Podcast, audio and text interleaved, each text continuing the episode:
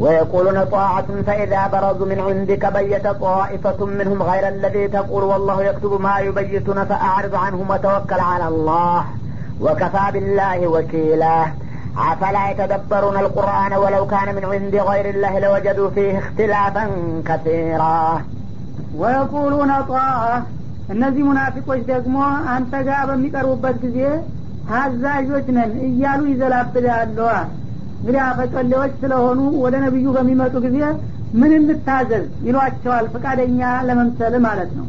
ፈኢዛ በረዙ ምን ዒንዲከ ከአንተ ተነስተው በሚወጡና በሚርቁበት ጊዜ ግን በየተ ጣኢፈቱ ሚንሁም ከእነሱ መካከል የተወሰኑት ጀማዎች ገይረ ለዚ ተቁል አንተ ፊት ይናገሩ ከነበረው ተቃራኒ የሆነ ነገር ያስባሉና ያቅዳሉ ይላል።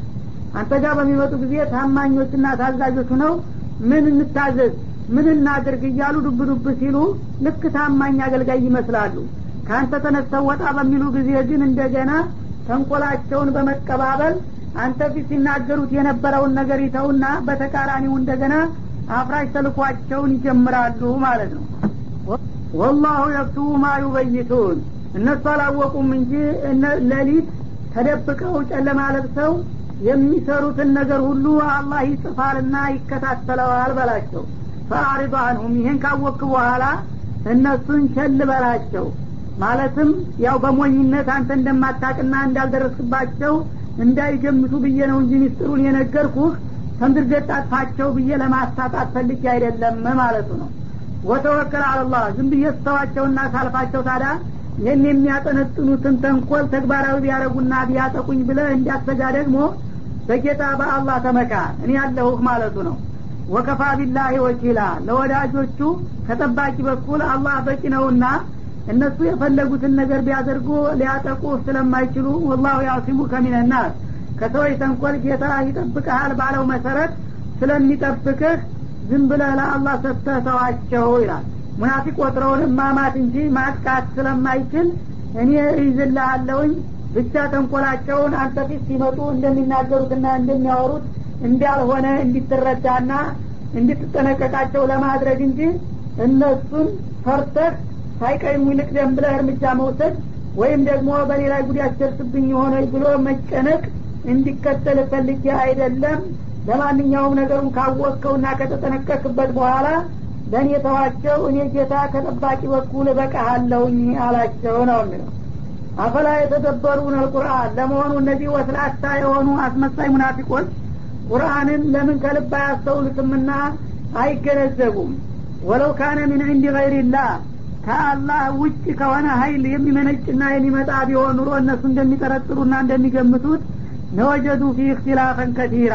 በቁርአን አንቀጾች ውስጥ ብዙ ግጭቶችንና የተፋለሱ ሀሳቦችን ያገኙ ነበረ ይላል። እንግዲህ እነዚህ ሙናፊቆች የኒፋቅ የሚባለውን በሽታ የሚለማመዱት መጀመሪያውንም ቁርአን የአላህ ቃል አይደለም የሚል ጥርጣሬ ስላለባቸው ነው። እንደዚህ እንደሚጠረጥሩት ከአላህ ሌላ የመጣ ቢሆን ኑሮ ቁርአን ማንም ፍጡር የሰራው ነገር እስበርሱ የሚጋጭና የሚጻረር ሆኖ ነው የሚገኘው። አላህ ይሄ ቁርአን ደግሞ የአላህ ለመሆኑ ማረጋገጫው ከዳር እስተ ዳር አንዷ አንቀጽ ከሌላው ጋር አትጻረርምና አትጋጭም ወጥ ሆኖ ነው የሚመጣው ማለት ነው። ታዲያ ይህንን ተገንዝበው የአላህ ቃል ነው ቁርአን የአላህ ቃል ከሆነ ደግሞ ነቢዩም ትክክለኛ ናቸው ወደሚለው መደምደሚያ መድረስ መቻል ነበረባቸው ነው وإذا جاءهم أمر من الأمن أو الخوف أذاعوا به ولو ردوه إلى الرسول وإلى أولي الأمر منهم لعلمه الذين يستنبطونه منهم ولولا فضل الله عليكم ورحمته لاتبعتم الشيطان إلا قليلا فقاتل في سبيل الله لا تكلف إلا نفسك وحرض المؤمنين عسى الله أن يكف بأس الذين كفروا والله أشد بأسا وأشد تنكيلا ወኢዛ ጃአሁም አምሩ ምን አልአምኒ አው ልኸውፍ እነዚህ ሙናፊቆች ጸጥታ ነክ ወይም ደግሞ ስጋትና ፍርሃት የሚያስከትል ነገር ወሬ በሚደርሳቸው ጊዜ አዳው ቢሄ ይህንን ያገኙትን ወሬ ወዳውኑ በፍጥነት በደንብ ሳያጣሩና ሳይረዱ ያሰራጩታል። ወለው ረዱሁ ኢለ ረሱል ወኢላ ኡሊል አምሪ ሚንሁም። ይህን ወሬ ከማሰራጨታቸው በፊት ወደ መለክተኛውና ወይም ደግሞ ከሙእሚኖቹ መካከል የሀላፊነት ባለቤት ወደ ሆኑት ቢመልሱት ኑሮ ለአሊመሁ ለዚነ የስተንቢጡነሁ ሚንሁም። ወሬውን የሚከታተሉና የሚያዋልዱት ወገኖች ከተገቢው አቅጣጫ በሚገባ በተረዱት ነበር ይላል ወለውላ ፈድሉላህ አለይኩም ወረህመቱሁ የአላህ ትሩፋትና ረራዬ በእናንተ ላይ ባይሆን ኑሮ ለተበቱሙ ሸይጣነ ኢላ ቀሊላ። እነዚህ ሙናፊቆች በቀደዱት ፈር ተከትላችሁ ሁላችሁም በጣም ጥቂቶቹ ሲቀሩ የሰይጣን ተከታዮች በሆናችሁ ነበር በማለት ያስገነዝባል ነው እና እንግዲህ ይህን ያለበት ምክንያቱ እነዚህ ሙናፊቆች ጃሃድ በሚባሉበት ጊዜ የተለያዩ ተንካላ ምክንያቶችን እየደረደሩ ይቀራሉ ከቀሩ በኋላ ደግሞ አርፈው ቁጭ ማለት ሲገባቸው ያልሆነ ፕሮፓጋንዳ እያናፈሱ እዚህ ከተማ ያለውን ህዝብ ያሸብራሉ ማለት ነው። እና እንግዲህ ሂደው ነቢዩና ሰሀቦቻቸው በጦር ግንባር ውጊያ በሚጀምሩበት ጊዜ ወይም ገና አስቀድመው በመቸኮል ቀንቷቸዋል ድል አድርገዋል ብለው ያስወራሉ ማለት ነው። ይህ ጊዜ ጥላት ከዚህ እንግዲህ መረጃ ያገኝና ሀይሉን አጠናክሮ ህዶ ባልጠበቁት መልክ እንደገና እንዲያጠቋቸው ያስደርጋል። ወይም ደግሞ ተጠቅተዋል አልቀዋል ብለው ያስወራሉ። የዚህ ጊዜ ደግሞ ቤተሰብ ዘመድ ወዳጅ እዚህ ይሸበራል ያላግባብ ማለት ነው። እንዲህ አይነት ወሬ በሚሰሙበት ጊዜ ግን እዚህ ከተማ ጠባቂ አድርገው ሀላፊነት የጣሉበት ሰው ይኖራል። ወይም እሳቸው በከተማ እየተገኙ ሌላ ጦር መሪ ልከው ሊሆን ይችላል። የዛ ጊዜ እንዲህ አይነት ወሬ ሰማንሳ ብለው የሰሙትን ነገር ለሀላፊው ቢያቀርቡት ኑሮ የዛ ጊዜ ነቢዩ አለ ሰላቱ ወሰላም ነገሩን ተምንጩ አጣርተው መወራት ያለበት ከሆነ እንዲወራ ያደርጉታል ማለት ነው። መደበቅ ያለበትም ከሆነ እንዲደበቅ ወይም በሳቸው እግር የተተካ አሚርም ከሆነ የተሰማውን ወሬ ከገመገመ በኋላ መወራቱ ለነሱ የሚጠቅም ሆኖ ከተገኘ እንዲወራ ያደርገዋል ረስምየን ማለት ነው።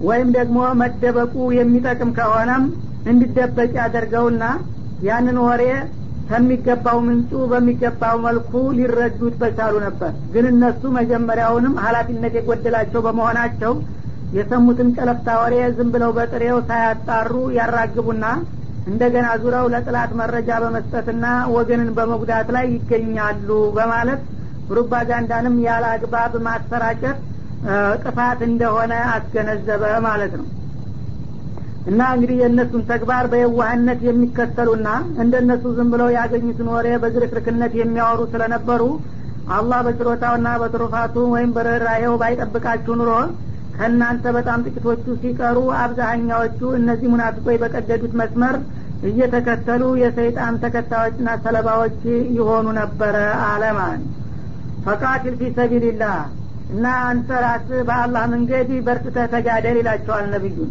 ያው የመጀመሪያው ተጠያቂ አንተ ነህና በተጣለበት ሀላፊነት መሰረት በጌታ መንገድ እስልምናን ከፍ ለማድረግና ባጢልን ለማዋረድ ታገል ይላል። ላቱከለፉ ኢላ ነፍሰክ። በመጀመሪያ ከራስህ ካንተ በስተቀር ማንም አይገደድም። አንተ ባመጣኸው ሌሎች ሰዎች መጀመሪያ ተጠያቂ ሊሆኑልህ አይችሉምና ራስህ ታገል ይላቸዋል ነቢዩን ማለት ነው። እንግዲህ አንድ አላማ ያለው ሰው ላመነበት አላማ እሱ በግንባር ቀደምትነት መሰለፍ አለበት ማለት ነው። ለሌሎቹ ምሳሌና ረአያ ሁኖ ወሐርድ ልሙእሚኒና አሰላህ አንየኩፈ በእሰ ለዚነ ከፈሩ። አንተ በቃልም በተግባርም የመጀመሪያ ተፋላሚ መሆንህን ካረጋገጥክ በኋላ አማኞቹን ደግሞ በአንተ ፈለግ እንዲከተሉ ቀስቅሳቸውና አግባባቸው። በዛ መልክ እንግዲህ የመራሃቸው እንደሆነ አላህ ስብሓናሁ ወተላ የከሃዲዎችን ጥቃትና ሀይል ሊገድብላችሁ ተስፋ ይደረጋል። አመራረ የተሳካና ያማረ ከሆነ አላህም ስብሓናሁ ወተላ ከእናንተ ጎን ነውና የሚሆነው። ጥላቶቻችሁ በጣም የበዙና የተጠናከሩ ቢሆኑም እንኳ ሀይላቸውን አላህ ይገድብላችሁና በቀላሉ እናንተ እንዲታይሉ ያደርጋችኋል ነው የሚለው። ወላሁ አሸዱ በእሰን ከሀይል በኩል አላህ ስብሓናሁ ወተላ ከማንኛውም የበለጠና ያየለ ነው። ወአሸዱ ተንኪላ ከማጥቃትም በኩል የበረታ ጌታ ነውና በትእዛዜ መሰረት የምትሄዱ ከሆናችሁ የፈለገው ሀይል ቢረባረብም አላህ ማየሉና ማሸነፉ እንደማይቀር ነው ይላል ማለት ነው። እና እንግዲህ እዚህ ላይ እስልምና ከማንኛውም አመራር ለየት ያለ ይዘት ያለው መሆኑን ነው የሚያሳየው። ማንኛውም ሰው ሰራሽ የሆነ ህግ ወይም አንድ ሀይል መሪው ቅስቀሳ እያደረገ የዲሃን ልጅ ነው እያሰለፈ የሚያስጨፈጭፈው እንጂ ራሱ በግንባር ተሰልፎ እንዲያውም ከአንተ በስተቀር ማንም አይጠየቅልህም በሚለው መርሆ መሰረት የሚሰሩ ሰዎች አናይም ማለት ነው። ይህም እንግዲህ በትክክል ከአላህ የመጣ መሆኑን ነው የሚያሳየው። አንተ ለሁሉም ነገር አርአያና ምሳሌ የሆነ በግንባር ከተሰለፍክና ከታገልክ በኋላ ሌሎቹን ደግሞ ያንተን ፈለግ እንዲከተሉ በማግባባትና በመቀስቀስ ተባባሪ አድርጋቸው ነው እንጂ ያለው አንተ መሪ ባለስልጣን ነህና በቤተ መንግስት ቁጭ ብለ ሌሎቹ እንዲዋጉ አድርጋቸው አላለም ማለት ነው። ስለዚህም ነው እንግዲህ ነቢያችን አለ ሰላቱ ወሰላም የሰው ልጆች አይተውትና ሰምተውት በማያውቁ መልኩ በጣም አስተማማኝ የሆነ አመራር በመስጠታቸው ነው ሰዎች ከራሳቸው አብልጠው ሊደግፏቸውና ለአላማቸውም ሊሟሟቱላቸው የቻሉትና በዛ ባጭር ወቅት በጣም አስገራሚና አስደናቂ የሆነ ዲል ሊያዘግቡ የቻሉት ነው የሚለው።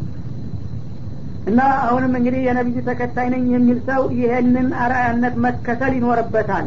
እሱ በማንኛውም ነገር ሀላፊነትን መሸከምና ከሁሉም መቅደም ከዛ በኋላ በቃላቱ ብቻ ሳይሆን በተግባሩም ጭምር ሌሎችን ማስተማርና ማስተባበር ሲችል አላህም ስብሓናሁ ወተላ የዛ ጊዜ እርዳታውን ይለግሰዋል ሁሉም ነገር ይሳካለታል ነው የሚለው من يشفع شفاعة حسنة يكن له نصيب منها ومن يشفع شفاعة سيئة يكن له كفل منها وكان الله على كل شيء مقيتا وإذا حييتم بتحية فحيوا بأحسن منها أو ردوها إن الله كان على كل شيء حسيبا الله لا إله إلا هو ليجمعنكم إلى يوم القيامة لا ريب فيه ومن أصدق من الله حديثا من يشفع شفاعة حسنة يكن له نصيب منها መልካም ሽምግልናን ለመሸምገል የሚሞክር ሰው ከዛ ሸምግሎ ካስገኘው ጥቅም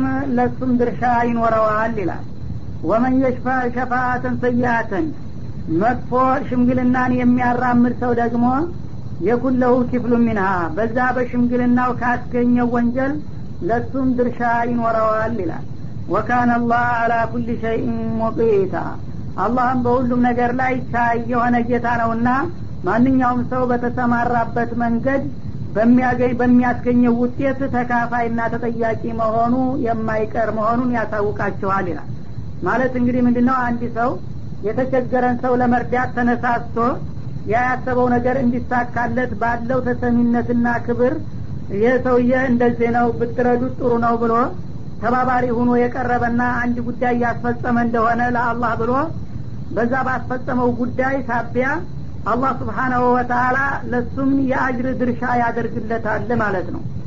እና ያው ነቢያችንም በሀዲስ እንዳሉት ለወንድሞቻችሁ በሚያስፈልጋቸው ጉዳይ ሁሉ ተባበሯቸው ጉዳይ የሚያወጣው አላህ ነው። እናንተ ግን ለኸይር ሰበብ መሆን መቻል አለባችሁ።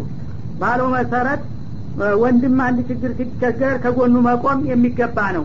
ያን ነገር እንግዲህ በሚያደርግበት ጊዜ ግለሰቡ እንኳ ወረታውን ባይከፍልም አላህ በቀጥታ በዛ ባስገኘው ጥቅም ለዚህኛው ሰው ወረታውን የሚሰጠው መሆኑን አረጋገጠ ማለት ነው።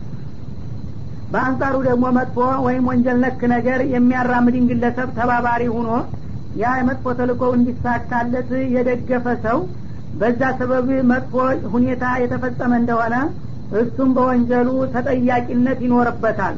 እና እኔ አይደለሁ የጉዳዩ ባለቤት ረዳሁት እንጂ ብሎ ሊያመልጥ አይችልም። ለወንጀል ተባባሪ እስከሆነ ድረስ በዛ ተጠያቂነቱ የማይቀርለት ነው ነው የሚለው።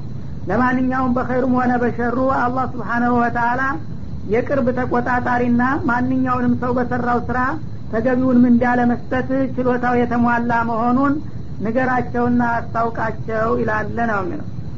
ስለዚህ እንግዲህ በኸይርም ሆነ በሸር ለሰዎች ተባባሪና ሽማግሌ ገላጋይ ሆኖ መቅረብ ምን እንደሚያስከትል አውቀው እንዲገቡበት ማድረጉ ነው። ወኢዛ ሕይቱም ቢተሕየትን ፈሀዩ ቢአሕሰነ ሚንሃ አውሩዱሃ በመከበሪያ ቃል ስትከበሩ ደግሞ ይላል። ማለትም አንድ ሰው ተህየተ ልእስላም አሰላሙ አለይኩም የሚል ቃል በሚያቀርብላችሁ ጊዜ ፈሀዩ ቢአሕሰነ ሚንሃ ሰውየው ካቀረበው ቃል የተሻለ በሆነ ምላሽ መልሱለት ይላል። እንግዲህ አንድ ሰው የሰላምታ ቃል በሚያቀርብበት ጊዜ ይህኛው ደግሞ አዳማጩ ሰውዬ በአጠፋው ከሱ ጨመር አድርጎ መመለስ ይኖርበታል። አውሩዱሃ ወይም ቢያንስ ደግሞ ያችን እሱ ያቀረባትን ቃል መልሱ። ይህን ሳታረጉ ከቀራችሁ እደኞች ትሆናላችሁ ማለቱ ነው። ማለትም እንግዲህ አንድ ሰው አሰላሙ አለይኩም በሚልበት ጊዜ ሌላው ደግሞ ወአለይኩም ሰላም ወረህመቱላህ ማለት ይኖርበታል ማለት ነው። ምናልባት ወረህመቱላህ ያለው ካዳገተው ወአለይኩም ሰላም ያለው ግዴታ ነው። ያኛው መጀመሪያ በማቅረቡ አስወጅቦበታልና መልስ እንዲሰጥ ማለት ነው።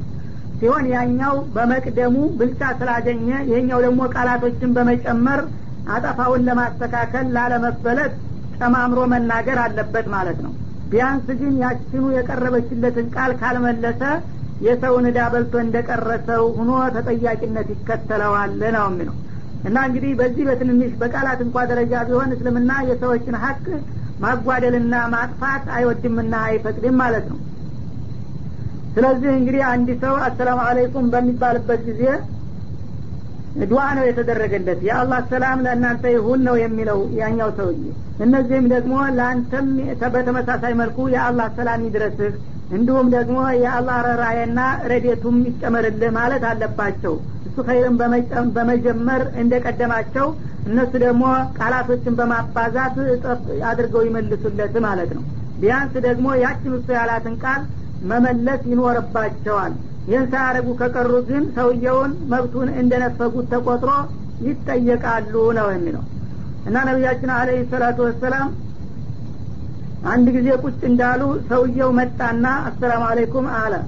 ወአለይኩም ሰላም ወረህመቱላህ ብለው መለሱለት። እንደገና ትንሽ ቆይቱ ሌላው መጣና አሰላሙ አለይኩም ወረህመቱላህ አለ። እሳቸውም ደግሞ ወአለይኩም ሰላም ወረህመቱላህ ወበረካቱ አሉ። እንደገና ሌላው መጣና አሰላሙ አለይኩም ወረህመቱላህ ወበረካቱ አላቸው። ወአለይኩም ሰላም ወረህመቱላህ ወበረካቱ አይነ ቀውሉ ተአላ አውሩ ፈሀዩ ቢአሕሰነ ሚንሃ። ይህ ሶስተኛው ልክ እሱ ያላትን ቃል ብቻ ስለመለሱለት ጨምራችሁ መልሱ ተብሎ አልነበረም ወይ? ለምንድን ነው ቃል በቃል ብቻ የሆነብኝ? በማለት ጠየቃቸው። መብቱን ያቅ ነበርና ማለት ነው። ይህ ጊዜ ማተረክ ፈሊሸዋ አሉት ይባላል። መጀመሪያ የመከባበሪያ ቃላቶች ሶስት ቃላቶች ናቸው። አንተ ሁሉንም ሙጥጥ አድርገህ አቀረብካቸው እኔም ደግሞ እነሱኑ መለሱኝ ከዛ በላይ የተረፈ ነገር ባለመኖሩ ነው ብለው መልስ ሰጡት ይባላል። ስለዚህ አንዳንድ ሰዎች በተለምዶ ወራመቱላሂ ወበረካቱ ወሪድዋን ወፍራን እያሉ የሚቀባጥሩ አሉ። ይሄ ከነቢዩ እናቃለን እንደማለት ነው። ነቢያችን ወበረካቱ ካለው በላይ መሄድ እንደማይገባ ነው በዚህ ሀዲስ የገለጹትና በዛው መቆም ያስፈልጋል። እዛ ላይ ብትቆም አጓጀልክ አይባልም። ሸርዑ የደነገገው እዛ ድረስ ስለሆነ ማለት ነው እና ይህንን ግን ሳያሟላ የቀረ እንደሆነ ተጠያቂ እንደሚሆን ነውና ይወቅና ይጠንቀቅ ነው የሚለው። ኢናላህ ካነ አላ ኩል ሸይን ሐሲባ። አላህ በሁሉም ነገር ላይ ተቆጣጣሪ ወይም ሂሳቡ ጥብቅ የሆነ ጌታ ነውና በዚህ እንኳ ደረጃ ቢሆን የሰውን ዕዳ ካልከፈላችሁ የምትጠየቁ መሆናችሁን እወቁ ነው የሚለው። እና የሰው ሀቅ ከባድ ከመሆኑ አኳያ እንግዲህ በቃላት እንኳ ደረጃ ሰዎች በአሁኑ ጊዜ እንደምናየው የሚያውቁት ሰው ካልሆነ እንዲያውም አሰላሙ አለይኩም ሲሉት ቀጥ ብሎ ተመልክቶ ዝም የሚለው ነው የሚያጋጥመን ማለት ነው። ይህ እንግዲህ ባለማወቁ ወንጀል ውስጥ እየገባ ነውና ቢያቀውም ባያቀውም አንድ ሰው አሰላሙ አለይኩም ከተባለ መልስ መስጠት የግድ ነው። ሲሆን በቃላት አባዝቶ ቢያንስ ያችኑ ቃል መመለስ ይኖርበታል ማለት ነው። እና እንግዲህ የሰላምታ ቃል የመጀመሪያ መተዋወቂያና መግባቢያ ስለሆነ አፍሹ ሰላም በይነኩም በመካከላችሁ የሰላምታን ቃል አትፋፉ አትሰራጩ ብለዋል ነቢያችን አለ ሰላት ሰላም ሙስሊም መሆኑ ከታወቀ ማንኛውም ሰው አሰላሙ አሌይኩም አሰላሙ አሌይኩም መባባል አስፈላጊ ነው ማለት ነው። ከዚህ ጀምሮ ነው እንግዲህ መግባባትና መቀራረብ ከዛም መዋደድና መጠቃቀም የሚቀጥለውና የመጀመሪያ የመተዋወቂያ በር የሚከፍት በመሆኑ እስልምና ለዚህ ነገር ልዩ ትኩረት ሰጥቶታል ማለት ነው። አላሁ ላ ኢላሀ ኢላሁ አላህ የተባለው ጌታ ከእርሱ በስተቀር ለእናንተ አምላክ የሌላችሁ ብቸኛ ጌታችሁ ነው በላቸው ይላል። እና ከእርሱ በስተቀር እናንተን በመፍጠርም ሆነ በማስተዳደር እንዲሁም ደግሞ እንድትገዙት የሚገባው በመሆንም ምንም አጋርና አኳያ የሌለው ብቸኛ ጌታችሁና አምላካችሁ ነው በላቸው። ለጅማአነኩም ኢላ የውም ልቅያመት ኢላ እና ይህ አላህ የተባለው ጌታ ሁላችሁንም በምድረ ከርስ ውስጥ ይሰባስባችኋል እስተ ቂያማ ቀን ድረስ ይላል። ቂያማ ቀን እስከሚመጣ ድረስ ያው ትውልዶች በተፈለገበት ሰዓት እየፈጠረ ከዛ በኋላ አጀላቸው ሲደርስ እየገደለ በምድረ ከርሱ ውስጥ እያከማቸ ያስቀምጣቸዋል ነው የሚለው። ይኸው መልቅያማ በሚደርስበት ጊዜ ግን ወቅቱ ደርሷልና ተነሱ በማለት ወደ አሁኑ እንዲወጡና ወደ ምርመራ ቦታ ቀርበው የስራ ዋጋቸውን እንዲረከቡ ያደርጋል ዛሬ በፊ የቅያማ ቀን የሚባለው እለተ ቀጠሮ ከመድረስና ከመምጣቱ ምንም የሚያጠራጥር ነገር የለም። ያለቀለት ጉዳይ ነው። ካፊሮች ቢጠራጠሩም እንኳን ነው የሚለው። ወይም ለየጅማአነኩም ኢላ የውም ልቅያመቲ ማለት ከየውም ልቅያማ እንደማለት ተተርጉሟል። ሁላችሁንም በዚህ በዱንያ ላይ በተለያዩ አገሮችና በተለያዩ ጊዜያቶች ብትፈጠሩም ከእለታት አንድ ቀን እለተ በሚደርስበት ጊዜ ሁላችሁንም አሰባስቦ አንድ መድረክ ላይ ያከማቻችሁና ፍርድ ይሰጣችኋል። ቅያማ ቀን የሚባለው ደግሞ ሰፊ መድረክ ዛሬ እናንተ የማይደርስ መስሎ ቢታያችሁም እሱ መምጣቱና መድረሱ የማያጠራጥርና የማያከራክር ያለቀለት ጉዳይ ነው በላቸው ይላል። ወመን አስደቁ ሚንላሂ ሀዲታ ከንግግር በኩል ከአላህ የበለጠ ማን እውነተኛ አለ? አላህ የተናገረውን የማያምን ሰው የማንን መግለጫ ሊያምንና ሊቀበል ይፈልጋል ማለት ነው فما لكم مثل المنافقين فئتين والله أركسهم بما كسبوا أتريدون أن تهدوا من أضل الله ومن يضلل الله فلن تجد له سبيلا ودوا لو تكفرون كما كفروا فتكونون سواء فلا تتخذوا منهم أولياء حتى يهاجروا في سبيل الله. فإن تولوا فخذوهم واقتلوهم حيث وجدتموهم ولا تتخذوا منهم وليا ولا نصيرا. إلا الذين يصلون إلى قوم بينكم وبينهم ميثاق أو جاءكم حاصرت صدورهم أن يقاتلوكم أو يقاتلوا قومهم ولو شاء الله لسلطهم عليكم فلقاتلوكم فإن اعتزلوكم فلن يقاتلوكم وألقوا إليكم السلام فما جعل الله لكم عليهم سبيلا فما لكم في المنافقين فئتين በእነዚህ በአካላዎችና በአስመሳዎቹ ሁኔታ እናንተ ለሁለት የተከፈላችሁት በሀሳብ ምን ሁናችሁ ነው በማለት ይጠይቃቸዋል ሰሀቦችን ማለት ነው። ወላሁ አርከሰውም ቢማ ከሰቡ። ቀደም ሲል በሰሩት ወንጀላቸው ሳቢያ አላህ ስብሓናሁ ወተአላ ወደ ኋላ መልሶ አጋልጧቸውና ለእናንተ አሳጧቸው እያለ እናንተ ግን በእነሱ ላይ አንድ እርምጃ መውሰድ ሲገባችሁ በሀሳብ ለምን ተከፋፈላችሁ? እኩሉን ንምታቸው ሲል ሌላውን ተዋቸው በማለት ነው የሚለው አቱሪዱን አንተ ዱመን አዶለላህ አላህ ስተቱን ያጋለጠውን ወገን እናንተ ልታስተካክሉትና ልታቃኑት ትሞክራላችሁና ታስባላችሁን? ወመን ዩድሊልላህ አላህ ስተት የፈረደበት ፈለን ተጅደለው ሰቢላ የመስተካከያና የመቃኛ መንገድ አታገኝለትም ይላል። ይህ የመጣበት ምክንያቱ በኡሁድ ዘመቻ ነቢያችን አለህ ሰላቱ ወሰላም ወደ ጦር ግንባር ሰሀቦቻቸውን ቀጥሰው በሚወጡበት ጊዜ ሙናፊቆቹ መሀል መንገድ ሲደርሱ ተጠቃቅሰው ወደ ሶስት መቶ የሚሆኑ ሙናፊቆች ወደ ኋላ ቀሩ ይባላል። መጀመሪያ ወይም አንወጣም ቢሉ ኑሮ ሀይላቸውን ገምግመው አስበው ይወጡ ነበረ። መጀመሪያ ሀይል አለን ብለው እነዚህ ሙናፊቆችንም ሂሳብ ውስጥ በማግባት ከወጡ በኋላ ግን ጥላት ግንባር አጋፍጠዋቸው ለውናለሙ ቂታለን ለተበዕናኩም አሉ። እንዲህ አይነት ጦርነት እኛ አይተናናቅም ስለዚህ የማያዋጣ ጦርነት መግባት ማለት ራሱን ለአደጋ ማጋለጥ ነውና እንዳሻችሁ እኛ እዚህ ጦርነት አንሳተፍም ብለው መሀል መንገድ እንደገና ተገንጥለው ቀሩ ማለት ነው። ይህም በሚያደርጉበት ጊዜ እንግዲህ ሁለት በደል ነው የበደሉት። አንደኛ መጀመሪያ ሙስሊሞቹ ሀይል አለን ብለው እነሱን ተመክተው መውጣታቸው እዛው ከተማቸው እያሉ አንሄድም ቢሉ ኑሮ ወይም ሌላ አማራጭ ይፈልጉ ነበረ ማለት ነው። አበረታተው አስወጧቸው። እንደገና ከወጡ በኋላ ደግሞ እጥላት በሚታዩበት ቦታ ግማሽ ሀይል እንደገና ተቀንሶ ወደ ኋላ ሲመለስ ለጥላት ደግሞ የልብ ልብ የሚሰጥና የሚያደፋፍር ነበረ ማለት ነው። እንደገና ዝላሉት ደግሞ እነገሌ እነገሌ ትተውን ተተመለሱማ እኛስ ብቻችንን ምን እናረገው ነው ብለው ሞራላቸውን የሚያዳሽቅ ሁኔታ ነበረ። እንዲህ አይነት ደባ እንግዲህ ፈጽመዋል ሙናፊቆች ማለት ነው።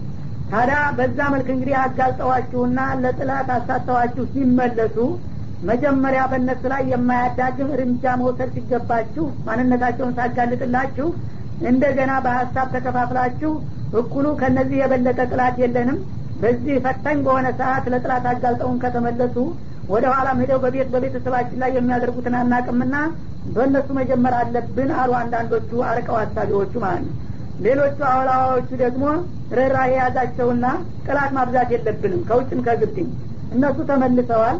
አሁን ግን ዝም ብለን እኒህኞችን ጥላቶቻችን ሄደን እንቀምና ምናልባት ቀንቶን ከተመለስ ከተመለስን በኋላ ነው በእነሱ ላይ እርምጃ ለመውሰድ እንደገና የምንገመግመው እንጂ አሁንም አዚ ውስጥ በርሳችን ከጀመርን የውጭ ጥላት እኛን ያጠቃናል በማለት የሀሳብ መከፋፈል ተፈጠረ ማለት ነው። እና ይህ ሁለተኛው ሀሳብ አጅሎ ሂደው ያው ተዋግተው መጡ። እርግጥ ጉዳት ደረሰባቸው። ሙሉ በሙሉ ግን አልተጠቁምና አልተሸነፉም ማለት ነው። አረ አላህ ስብሓነ ወተላ እነዛ ሙናፊቆች ለእንዲህ አይነት ችግር አጋልጠው አሳልፈው ሲሰጧችሁ መጀመሪያ እነሱ ላይ ነበረ እርምጃ መውሰድ ያለባችሁ። አላህ ስብሓናሁ ወተላ እስከ ዛሬ ሲሰሩት በነበረው መጥፎና ብልግና ተግባራቸው ሳቢያ በዚች ፈታኝ በሆነ ሰዓት ማንነታቸውን አጋልጦ እንድትመቷቸው ካደረገና ካመቻቸላችሁ በኋላ በእነሱ ጉዳይ ለሁለት ተከፋፍላችሁ መተዋችሁ ልክ አይደላችሁም በማለት ወቀሳቸው ማለት ነው። እና እነዛ እንተዋቸው ያሉት እንግዲህ አሁን ብንተዋቸው ምናልባት እነሱም ስህተታቸውን ቀስ ብለው ያርማሉ ይቶብታሉ የሚል ተስፋ ኑሯቸው ነበረና አላህ አንድ ጊዜ ለጥፋት የዳረጋቸውን ሰዎች እናንተ የማስተካከያ መንገድ ታገኙላችሁ ይመስል ለምንድ ነው እንተዋቸውና ጊዜ እንስጣቸው ያላችሁት? በማለት ቆራጥ አቋም መያዝ በሚገባበት ሰዓት መላላትና መዳዳት አላስፈላጊ መሆኑን ጠቁሞ ለወደፊት እንዳይለመዳቸው መከረና አስጠነቀቃቸው ነው ወዱ ለው ተክፍሩነ ከማ ከፈሩ እነዚህ ሙናፊቆች እነሱ እንደ ካዱ ሁሉ እናንተም የእነሱን መንገድ ተከትላችሁ እንድትክዱ እየተመኙላችሁ ነው። የአጋጣሚ ስህተት አይደለም። አስበውበት የተነሱት ጉዳይ ነው ማለት ነው። ፈተኩኑነ ሰዋአ እና እናንተም እንደገና ወደ ኩፍር ተመልሳችሁ እንደነሱ በመመሳሰል እኩል እንድትሆኑ ነው እነሱ የሚጥሩላችሁ እንጂ እነሱ በአጋጣሚ ተሳስተው የሚጸጸቱና የሚመለሱ አይምሰሏችሁ ፈላ ተተኪዱ ሚንሁም አውሊያ ስለዚህ ከእነዚህ ከሙናፊቆች ወዳጆችና ወገኖች አትያዙ። ሀታ የዋሃጅሩ ፊሰቢልላህ በአላህ መንገድ እናንተ በተንቀሳቀሳችሁበት ግንባር ሁሉ አብረው እስከሚንቀሳቀሱ ድረስ ይላል። ያው ዘመቻም ስትወጡ እናንተው ጋር ወጥተው ግዴታቸውን ካልተወጡ በስተቀር እንዲሁ ዝም ብለው አስቸጋሪና ፈታኝ በሆነ ቦታ ሁሉ ምክንያት እየፈጠሩ ወደ ኋላ የሚቀሩና የሚያሸገሽጉ ከሆኑ እነዚህን እንደ ወገንና እንደ ወዳጅ ቆጥራችሁ አስተያየት አታደርጉላቸው ፈኢንተወለው እነዚህ ሙናፊቆች አሁንም ከሀቁ መሸሽና ማፈንገጣቸውን ከቀጠሉበት ፈኹዙሁም ማርኳቸው ወቅትሉሁም ግደሏቸውም ሀይቱ ወጀቱሙሁም በያገኛችሁበት ቦታ ሁሉ በሐረምም ባህልም ቢሆነ ማለቱ ነው። ወላ ተተኪዱ ሚንሁም ወልየ ወላ ነሲራ ከነሱም የቅርብ ወዳጅና ረዳት ተባባሪም አትያዙ። በጥላትነታቸው አውቃችሁ ባገኛችሁበት ቦታ ሁሉ ማጥቃትና መማረክ መግደል እንጂ ከእነሱ ጋር የመግባባትና የመስተዛዘን ሁኔታ ሊኖር አይገባም አለ ማለት ነው። እዚህ ላይ እንግዲህ አላህ ስብሓናሁ ወተአላ ሙእሚኖችን ለማስገንዘብ የፈለገው ነገር እነዚህ ሙናፊቆች የሚባሉ ተርጎገብና የውስጥ ነቀርሳዎች ሙስሊሞችን በቀላሉ አደጋ ላይ የሚጥሉና ለውጭ ጥላት አሳልፈው የሚሰጡ መሆናቸውን አስገንዝቦ መጀመሪያ ውስጣቸውን እንዲያጸዱና ሰልፋቸውን እንዲያስተካክሉ። ውስጡ ጎርጓሪ ያለ ለውጭ ጥላት መሰለፉ በቂ ስለማይሆን ሙናፊቆችን መጀመሪያ ስርአት አስይዟቸው። በእነሱ ላይ ደግሞ እርምጃ እንውሰድ በሚባልበት ጊዜ በሀሳብ መዘራጠጥም አያስፈልግም። በእነሱ ላይ የሚያስፈልገውን እርምጃ ከወሰዳችሁና ውስጣችሁን ታጸዳችሁ በኋላ ነው ለውጭ ሀይሎች እንደገና ግንባራችሁን ማዞር ያለባችሁ ነው የሚለው ኢለለዚነ የሲሉነ ኢላ ቀውሚን በይነኩም ወበይነሁም ሚታል እና እነዚህ ሙናፊቆች እንግዲህ በየትም ቦታ ቢገኙ ምንም አይነት አስተያየትና ረራያ አታድርጉላቸው ሲባል ምናልባት ከነሱ ኮብልሎ እናንተ ጋራ እርቅና ድርድር ካላቸው ወገኖች ጋራ የወገነው ሲቀር ይላል። እናንተ እንግዲህ ሌሎች ካፊሮች በጎረቤት ሀገር የተወሰነ ጊዜም ቢሆን ላልተወሰነ ጊዜ እናንተ ጋር አንዋጋም ብላችሁ ቃል ገብታችሁ በእርቅ የምትኗኗራቸው ሰዎች ካሉ እነዚህ ሙናፊቆች ስራቸውን አውቀው ሲነቃባቸው ኮብልለው ህደው እነሱ ጋር የተቀላቀሉ እንደሆነ እነዛን ደንበኞቻችሁን ላለማስቀየም ልትተዋቸው ትችላላችሁ ማለት ነው። ምክንያቱም እነሱ ዘንዳ ህዶ የገባውን ሰው ህዳችሁ በእነሱ ክልል ጥቃት ከፈጸማችሁ የነዛ እርቅ ደግሞ ይናዳና እንዴት ደፈራችሁን? እኛ ዘንዳ መታችሁ ሰውን እንዴት ትገላላችሁ? ብለው ችግር ስለሚፈጥር ያንን ውለታውንና ቃል ኪዳኑን ለማክበር ሲባል ውለታ ወዳላችሁ ሰዎች ሂደው የተጠጉና የተጠለሉትን ሰዎች ልትተዉ ትችላላችሁ። ከሙናፊቆቹ ነው የሚለው። አውጃኡኩም ሐሲረት ሱዱሩሁም ወይም ደግሞ ካፈነገጡ በኋላ እንደገና ልቦቻቸው እየተጨነቁና እየተሸበሩ ይቅርታ ለመጠየቅና እናንተ ጋር ለመግባባት አስበው የሚመጡት ሲቀሩ ይላል። አን ዩቃቲሉኩም እናንተን ተመጋደል። አው ዩቃቲሉ ቀውመሁም ወይም እነዛ ካፊር ወገኖቻቸውን ተመጋደል ከሁለቱም ወገን የፈሩና የተርበተበቱ ሁነው የሚመጡት ሲቀሩ ይላል። እነዚህ ደግሞ ምንድን ነው መጀመሪያ አምነናል ያሉት ያው ተሞት ለመዳን ነው እንጂ እስልምናን ከልባቸው መቀበላቸው አልነበረም። ይህን ካመኑ በኋላ ግን ኒፋቃቸው እየዘለቀ ሲመጣ እርምጃ ይወሰድብናል ብለው ፈሩና ሂደው ወደ ካፊሮቹ ተቀላቀሉ። ከተቀላቀሉ በኋላ ደግሞ ሙሚኖቹ ገፍተው የመጡ እንደሆነ ማምለጫ የለንም ብለው ፈሩና መልሰው ወደ እናንተ ለመግባባት አስበው ይመጣሉ ማለት ነው። እና እነዚህ እንግዲህ አላማቸው ምንድ ነው መኖር ነው። መኖር ስለሆነ ከእናንተም ጋራ በይቅርታ እንዲታልፏቸው ነው የሚፈልጉት።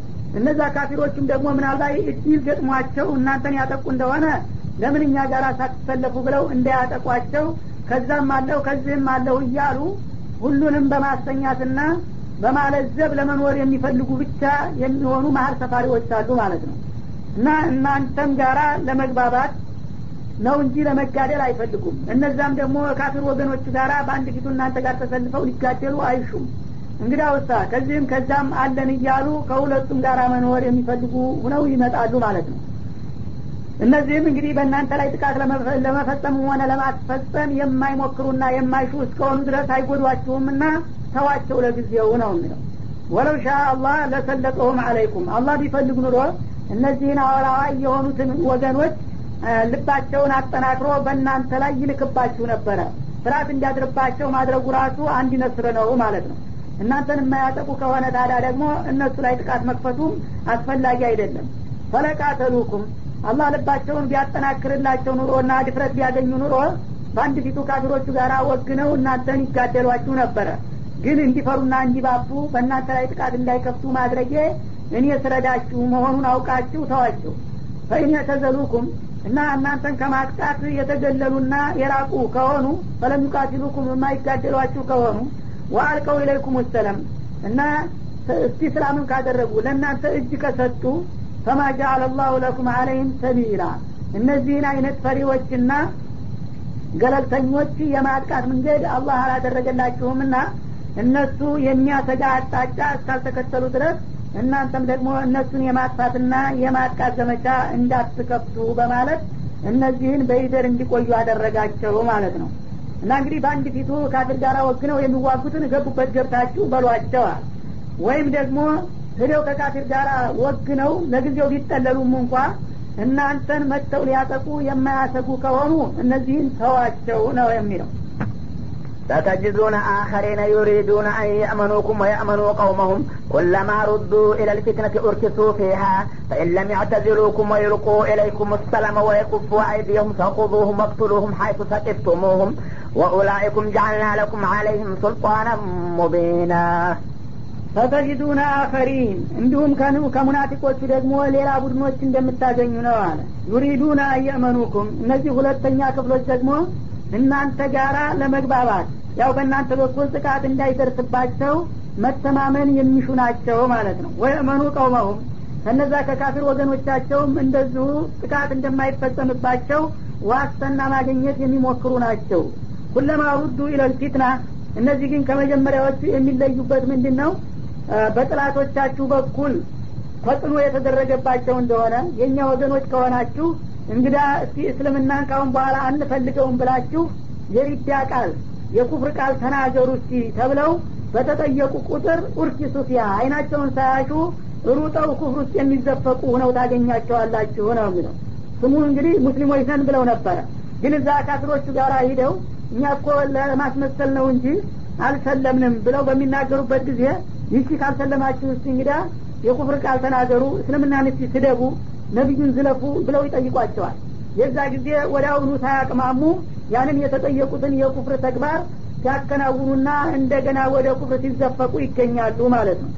ፈኢለም ያተዚሉኩም እነዚህ እናንተን ከማጥቃት የማይቆጠቡ ከሆኑ ይኸው ራሱ እስልምናን መስደብና መዝለፍም እንደ ጥቃት ነውና ይህንን መጥፎ ድርጊታቸውን የማያቆሙ ከሆኑ ወይልቁ ኢለይኩም ሰለም ለእናንተ እጅ የማይሰጡና ታማኝነትን የማያሳዩ ከሆኑ ወይቁፉ አይዲየውም እንደገና ጥላት ጋር አብረው የጥቃት እጃቸውን ወደ እናንተ ከመሰንዘር የማይቆጠቡ ከሆኑ ፈኩዙሁም እነዚህንም ያዟቸው። ወቅትሉሙ ወቅትሉሁም ግደሏቸውም። ሀይቱ ተቂፍቱሙሁም በያገኛችሁባቸው ቦታ። እንኳን ሀላል ቦታ ቀርቶ ሀረም እንኳ ቢገቡ እንዲያትለቋቸው እንዲህ አይነቶችን ወስላቶች ነው የሚለው። ወኡላይኩም ጃአልና ለኩም አለይህም ሱልጣነ ሙቢና። እነዚህም ለእናንተ በእነሱ ላይ የማጥቃት ፍቃድን ግልጽ በሆነ መረጃ አስቀምጠንላችኋለ ይላል። ምክንያቱም በራሳቸው አመለካከትና እንቅስቃሴ መጠቃት ያለባቸው መሆኑን አረጋግጠዋልና ለእነዚህ ምንም አይነት አስተያየትና ርኅራዬ እንዲያታደርጉላቸው ባገኛችሁበት ቦታና ሁኔታ አጥቋቸው በማለት ያዛል ማለት ነው። ምክንያቱም እነዚህ እንግዲህ ሲመቻቸው እናንተን የሚያጠቁና የሚያስጠቁ እንዲያ ሲል ደግሞ ለእናንተ ታማኝና ወገን የሚመስሉ ከሆኑ የቀንጅቦች ናቸውና እናንተን ባገኙት አጋጣሚ ለማጥፋትና ለማጥቃት ወደ ኋላ ስለማይሉ ሳይቀድሟችሁ ቅደሟቸውና አጥቋቸው እነሱን ለማጥቃትም አላህ ግልጽ የሆነ መረጃ ሰጥቷችኋልና ይላል وما كان لمؤمن أن يقتل مؤمنا إلا خطأ ومن قتل مؤمنا خطأ فتحرير رقبة مؤمنة ودية مسلمة إلى أهله إلا أن يصدقوا فإن كان من قوم عدو لكم وهو مؤمن فتحرير رقبة مؤمنة وإن كان من قوم بينكم وبينهم ميثاق فدية مسلمة إلى أهله. وتحرير رقبة مؤمنة فمن لم يجد فصيام الشهرين متتابعين توبة من الله. وكان الله عليما حكيما. وما كان لمؤمن أن يقتل مؤمنا إلا خطأ. عندي أمان يهون መሰሉ የሆነውን አማኝ በስህተት ካልሆነ በስተቀር መግደል አይገባውምና አይጠበቅበትም ይላል።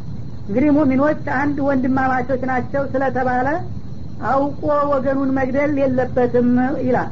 ወመን ቀተለ ሙሚናን ከጠአን አማኝ የሆነውን ወገኑን በስህተት የገደለ ፈታህሪሩ ረቀበት ሙእሚና በዚህ በገደለው ሰው ትክ አንድ አማኝ የሆነ ባሪያ ነጻ ማውጣት ይኖርበታል ወዲየቱን ሙሰለመቱን ኢላ አህሊ እንደገና ደግሞ ወደ ሟቹ ቤተሰብ የሚሰጥ የሆነ የነፍስ ዋጋ ወይም ካሳም መጨመር ይጠበቅበታል።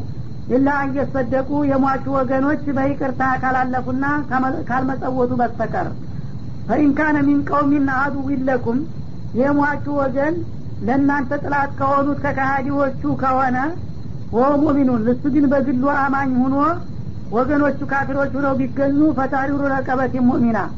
ይህን አይነቱን ሰው በመግደል አንድ አማኝ የሆነ ባሪያ ነጻ ማውጣት ብቻ ነው የሚኖርበት በገዳው ላይ እንጂ እዳ ሌላ የነፍስ ዋጋ መክፈል አይገባም ማለት ነው። ወኢን ካነ ሚን ቀውሚን በይነኩም ወበይነሁም ሚታቅ እንደገና በእናንተና በእነርሱ መካከል ውለታ ያላችሁ ጦርነት አናደርግም ብላችሁ በስምምነት የሚኗኗሩ ወገኖች መካከል ሁኖ ከተገኘ ሟቹ ፈዲየቱ ሙሰለመቱን ኢላ አሊ። አሁንም ወደ ቤተሰቡ የሚሰጥ ነፍስ ዋጋ ይኖርባቸዋል። ወታሪሩ ረቀበት ሙእሚና። እንደገና ደግሞ ስለ ሟቹ ከፋራ እንዲሆን አማኝ የሆነ ባሪያ ነጻ ማውጣትም ያስፈልጋል ማለት ነው። ፈመለም የጅድ እና አሁን የተጠቀሰውን እንግዲህ ባሪያ ነጻ ማውጣት የተባለውን ነገር ለመክፈል ያልቻለ ያላገኘ ፈሲያሙ ሸህረይን ሙተታቢዐይ ሁለት ተከታታይ የሆኑ ወራቶችን መጾም ይኖርበታል። ተውበተን ሚንላህ ባሪያ ነጻ ካወጣ ወይም ደግሞ በዛ ፈንታ ሁለት ወር በተከታታይ ተጾመ ይህ ከአላህ የሆነ ተውባ ማገኛ ሰበብ ይሆንለታል ማለት ነው። ምክንያቱም እነዚህን መቀጫዎች ከከፈለ አንድ ሙሚን አላህ ስብሓናሁ ወተላ ጥፋቱን በይቅርታ እንደሚመለስለት ነው። መጀመሪያውንም ሁን ብሎ አይደለምና ያደረገው ማለት ነው ወካን አላህ አሊመን ሐኪማ። አላህ በእናንተ ሁኔታ አዋቂ። እንደገና ደግሞ ችግር በሚያጋጥማችሁ ጊዜ መፍትሁንም በጥልቅ የሚያጥበበኛ ከመሆኑ የተነሳ በዚህ መልክ ችግራችሁን እንዲትፈቱ ያዛችኋል ይላል። እንግዲህ ይህ አያት እንዲመጣ የሆነበት ምክንያቱ እንደሚባለው ነቢያችን አለ ሰላቱ ወሰላም እዚህ መካ ከተማ እያሉ ብዙ ተቃዋሚዎች ነበሯቸው። ከነዛ መካከል አልሐሪስ ብኑ የዚድ የሚባል ሰውዬ በጣም ቀንደኛ ከሚባሉት ተቃዋሚዎች አንዱ ነበር ይባላል። በእሳቸውና በተከታዮቻቸው ላይ ብዙ ግፍና ጥቃት ሲፈጽም የነበረ። ግን እሳቸው መዲና ከሄዱ በኋላ እንደገና ይህን ሰውዬ አላህ ሂዳያ ሰጠውና እኔም ማመን አለብኝ ብሎ በድንገት ተነሳስቶ መዲና ይወርዳል። መዲና በሚወርድበት ጊዜ ነቢዩ ጋር ከመገናኘቱ በፊት እዚህ ሲያሰቃየው የነበረ ግለሰብ ያገኘዋል ድንገት። አያሽ ብኑ ረቢያ ይባል ነበረ ይህ አያሽ ብኑ አቢ ረቢያ የተባለ ግለሰብ እዛ ሲያዩ ጊዜ ይሄ ሰይጣን እዚህ ምን አመጣው? እዛ ሲያሰቃየን ከርሞ አሁንም ደግሞ በደፈጣ እዚህ ጥቃት ሊያደርስ ነው እንጂ ለኸይር አልመጣም ማለትና ሳይቀድመ ይልቅ ደመው በማለት ሳይጠይቅ ወደ አሁኑ ያጠቃውና ይገለዋል ማለት ነው። አላህ ግን ስብሓናሁ ወተላ ከልቡ ኢማን ለመቀበል ወስኖ መሄዱን ስላወቀለት ሙእሚንን የገደል አለ። ኢማኑን የተቀበለ መሆኑን አረጋገጠለት ማለት ነው ከዛ በኋላ ከወዲህም ወገኖቹ ቤተሰቦቹ አምኖ እንደመጣ አረጋገጡ። በዛ ሁኔታ ሁሉም አዘነ ተጸጸቱ ሙእሚኖቹ ማለት ነው። ታዲያ አሁን ምን ልናረግ ነው እያሉ ሲያስቡ እንግዲህ ሰውየው አንዴ አጀሉ ደርሶ ሙቷል እርግጥ ተሰቡት መሆን ነበረበት። የገዳው ሰውዬ ሳያረጋግጥ በመግደሉ ተሳስቷል። ስለዚህ ሙሚኑን ሰውዬ ስለገደለ ከፋራ መክፈል አለበት። አንድ ባሪያ ነጻ ማውጣት ይጠበቃል በገዳው ላይ። እንደገና ደግሞ እናንተ የነፍስ ዋጋውን ትከፍላላችሁ ለወገኖቹ አለ። እሱን እንግዲህ መነሻ ያደረገው አላህ ስብሓነ ወተላ ወደፊት ለሚደነገገው ህግ ማለት ነው። አማኞች ሁነው ከተገኙ ቤተሰቦቹ የነፍስ ዋጋ ትከፍሏቸዋላችሁ። ካፊሮች ከሆኑ ግን ለእሱ ብቻ ተሪሩ ረቀባ አድርጋችሁ ለወገኖቹ የሚከፈለው ይቀርላችኋል አላቸው ማለት ነው። እና አላህ ሕክማው አይታወቅምና ይህ ሰውዬ በዛች በተወሰነ ሰዓት ባደረገው በወሰደው እርምጃ ኢማኑን ስለተቀበለው እስከ ዘላለም ድረስ በሱ ሰበብ ይህንን እንግዲህ ለሙእሚኖቹ መመሪያ የሚሆንን ህግ ለመመስረት ምክንያት ሆነ ማለት ነው። ይህን ታሪክ እንዲሰራ አስቦ ነው አላህ በዛ መልክ እሱም ሄዶ እንዲወድቅ ያደረገው። ከዚህ የምንገነዘበው ቁም ነገር ቢኖር እንግዲህ አንደኛ በስህተት እንኳ ቢሆን ነፍስ መግደል ምን ያህል ከባድ እንደሆነ ነው አውቆ የገደለው ምን ሊሆን ነው? በስተት የገደለው እንዲህ አይነት ቅጣት የተመደበበት የሚለውን ግንዛቤ ያሳድርብናል ማለት ነው። በሁለተኛ ደረጃ ደግሞ የሟች ወገኖች አማኞች በሚሆኑ ጊዜ የነፍስ ዋጋ እንደሚከፈላቸው አማኞች ሳይሆኑ ከቀሩ ግን የነፍስ ዋጋው እንደሚቀርና ለሱ ብቻ ከፋራ እንደሚከፈል ማለት ነው። እንደገና ደግሞ አማኞችን ባይሆኑ ሙሚኖቹ ጋር የተስማሙ ከሆኑ እርቅ ያላቸው ሰዎች ከሆኑም እንደሚከፈላቸው ተመልክተናል ማለት ነው ከፋራውን በሚመለከት ደግሞ አንደኛ መጀመሪያ ነጻ ባሪያ ነጻ ማውጣት ሲሆን በሁለተኛ ደረጃ እሱ ካልተቻለ ስልሳ ቀን ወይም ሁለት ወራት መጦም የሚለውን ነው። በዚህ መልክ ነው እንግዲህ በስተት ነፍስ የገደለ ሰው መቀጫው የሚመደብበትና ይህንን ካሟላ ግን አላህ ተውባ